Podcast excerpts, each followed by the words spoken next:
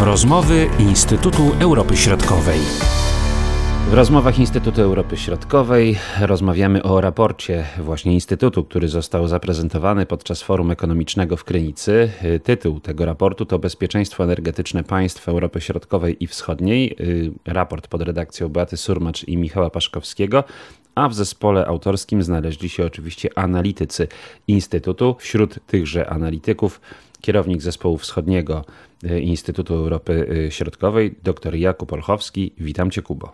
Dzień dobry. Można powiedzieć, że to bardzo skomplikowana materia, bo trzeba y, było połączyć y, wiele państw, które są bardzo zróżnicowane, które dysponują różną infrastrukturą i też ta y, wizja energetyczna, czy też bezpieczeństwa energetycznego trochę się jednak od siebie różni. Plus oczywiście Ukraina, którą ty się zajmowałeś razem z Anną Barzenową, która toczy wojnę z Federacją Rosyjską i ta infrastruktura, która tam się znajduje, E, w sposób ogromny ucierpiała. Infrastruktura energetyczna, wiemy co się dzieje z elektrownią atomową e, znajdującą się pod Zaporożem, jest w rosyjskich e, rękach. Do zakończenia wojny wydaje się daleka droga i tutaj jest mnóstwo pytań związanych z Ukrainą, ale zanim może do samej Ukrainy przejdziemy, chciałbym, żebyśmy w taki sposób ogólny spróbowali wyciągnąć wnioski z tego raportu. Rzeczywiście to, ten raport obejmuje 20 państw Europy Środkowej i Wschodniej e,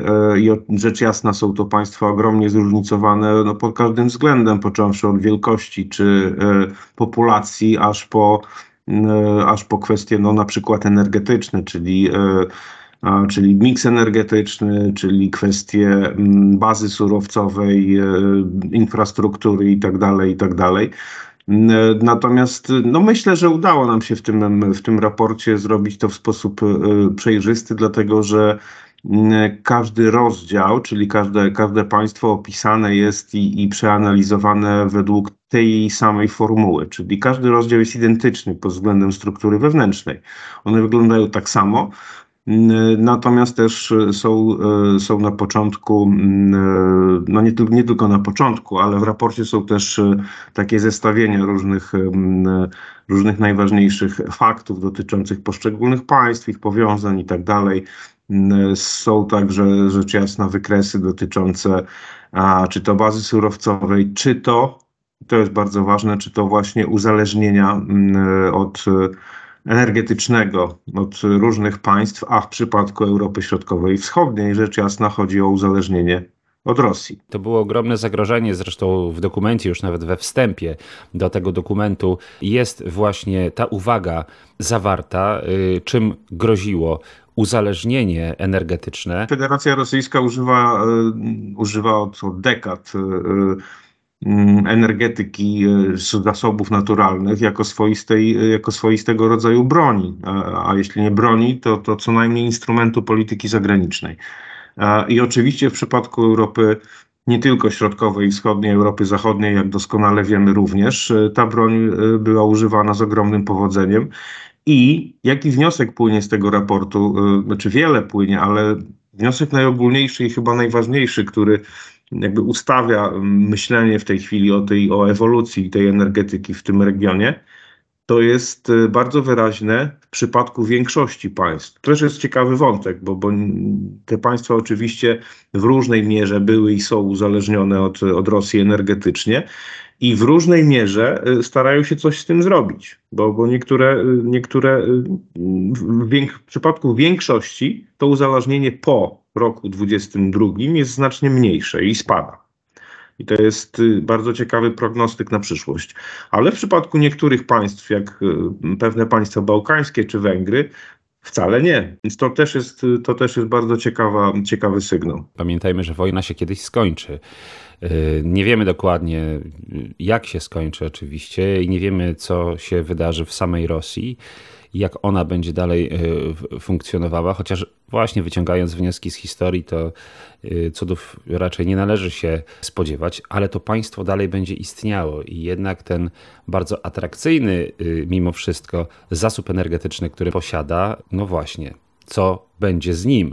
Węgry prowadzą własną politykę taką, jaką prowadzą. No ale co po tej wojnie? Co po tej wojnie, to jest pytanie dotyczące nie tylko energetyki, ale y, właśnie tego, jak będzie wyglądała Rosja, ale również tego, jak będzie wyglądała Ukraina.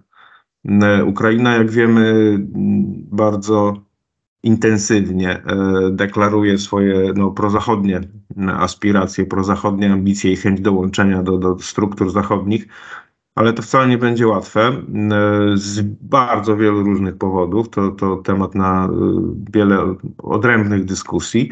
Natomiast jeśli chodzi o energetykę, to, to rzeczywiście hmm, no, Ukraina ma ogromny potencjał. Pamiętajmy, że z, z tych wszystkich 20 państw, o których, o których mowa w raporcie, e, Ukraina ma największe zasoby surowcowe. Ukraina ma potencjał, y, który pozwoli jej w sprzyjających okolicznościach różnego rodzaju wykorzystywać praktycznie wszystkie y, y, źródła, źródła energii, zarówno odnawialne, jak i, co jest ważne, nieodnawialne, ponieważ Ukraina no, ma plan taki właśnie przechodzenia na źródła, na, na, czystą energię, na źródła, na źródła odnawialne. W tym przypadku to jest nie tylko energia jądrowa, bo pamiętajmy, że połowa mniej więcej energii elektrycznej w Ukrainie jest wytwarzana y, przez elektrownie jądrowe. To jest, to jest ewenement na skalę, na skalę światową. Takich państw jest raptem kilka na całym świecie, ale też Ukraina ma ogromny potencjał, jeśli chodzi o elektrownie wodne, elektrownie słoneczne, elektrownie wiatrowe, także gaz. Tylko, że właśnie pytanie o wojnę jest bardzo zasadne, ponieważ 80% ukraińskich zasobów E, e, kopalnych zasobów węglowodorów jest w tej chwili w rękach Rosjan. Te dane, które są przytaczane y, właśnie w raporcie dotyczące Ukrainy, to są dane sprzed wojny oczywiście, z 2021 roku, no bo trudno teraz by było je tak zebrać w związku z zaistniałą sytuacją i z okupacją właśnie tych terenów, y, o których wspominasz, ale warto tutaj także dodać y, o strategii energetycznej, którą państwo ukraińskie opracowało już w trakcie tej ostatniej agresji rosyjskiej z 20 2022 roku, bo pamiętajmy, że ona się jednak troszeczkę wcześniej zaczęła, czasami się o tym zapomina. Czyli tutaj ta determinacja jest. Z tym, że ta determinacja została poniekąd wymuszona w, w pewnym sensie przez Unię Europejską, bo pamiętajmy, że y, Wydarzenia na Majdanie, te, które no, dały, dały suma summarum początek rosyjskiej agresji, były związane właśnie właśnie bezpośrednio z ukraińskim e, dążeniem na zachód, z ukraińskim dążeniem do integracji z, z Unią Europejską. A nie jest tak łatwo, jak wiemy, zostać członkiem Unii Europejskiej. Trzeba spełnić bardzo wiele różnych wymagań. I kwestia, kwestie energetyczne są, e, no, są w tym pakiecie. I to jest jeden z powodów istotnych bardzo, dla których Ukraina rzeczywiście tę swoją energetykę no, stara się reformować. Nie wiem, czy to nie jest trochę na wyrost w tej chwili, no bo trwa wojna i ta wojna jest priorytetem. E, I, I, to jest najważniejsze, ale, ale jednak rzeczywiście przynajmniej ten plan jest i ta, i ta strategia. To jest, to, to jest bardzo, bardzo ważne. A w kontekście wojny, tak na marginesie, też warto zauważyć, że tak jak, tak jak powiedziałeś, e, wojna jeszcze będzie trwała i nie wiemy, kiedy ona i jak się skończy. Natomiast e, już, e, już są doniesienia, już, już mamy takie informacje, że mm, no bo idzie, idzie jesień, idzie następny no, sezon grzewczy i Rosjanie, Rosjanie będą zapewne powtarzać swoją taktykę z zeszłej zimy. To znaczy będą starać się, e, tak jak, tak jak w zeszłym roku, e, atakować i niszczyć właśnie infrastrukturę, infrastrukturę energetyczną. Mamy sygnały, że, że, że takie ataki się pojawiają. Bardzo trudno im przeciwdziałać, bo jednak ten potencjał rosyjski dalej jest wysoki e, a też te działania, o których już niejednokrotnie mówiliśmy, czyli działania ofensywne E, wojsk ukraińskich też nie mogą być tak dynamiczne, jak pewnie większość obserwatorów i analityków by chciała, no jednak z powodu bardzo dobrego przygotowania defensywnego armii rosyjskiej. Tak, poza tym Ukraińcy potrzebują broni, cały czas potrzebują broni. I ludzi.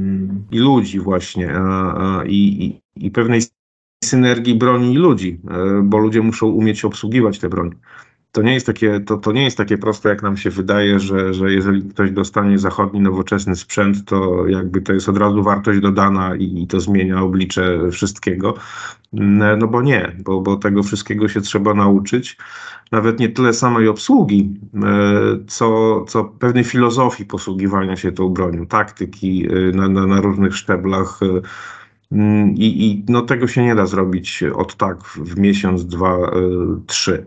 Także oczywiście, że, że to, to, to jest problem. Raport został zaprezentowany w środę y, w Karpaczu podczas forum. Była dyskusja. Co możesz powiedzieć o reakcjach na ten raport? Jak on został przyjęty? Podczas prezentacji było, było wiele osób. Była, mm, y, była pani minister, byli przedstawiciele koncernów energetycznych. Pani minister Moskwa. Tak. Y, I, i, i myślę, że dobrze ten raport został przyjęty, ponieważ on jest bardzo kompleksowy i rzeczywiście takiej takiej publikacji, no trudno, trudno szukać takiej publikacji, y, bardzo y, przekrojowy i kompleksowy i obejmujący y, aż, aż 20 państw. Oczywiście padały pytania o to, co dalej, bo, bo w dzisiejszej sytuacji to są no, są pytania, które same się nasuwają. Jakie są perspektywy zapewnienia bezpieczeństwa energetycznego przede wszystkim Polsce, bo, bo to było no to z, z, z, perspektywy uczestników panelu oczywiście to było najistotniejsze, czyli bezpieczeństwo energetyczne Polski. E,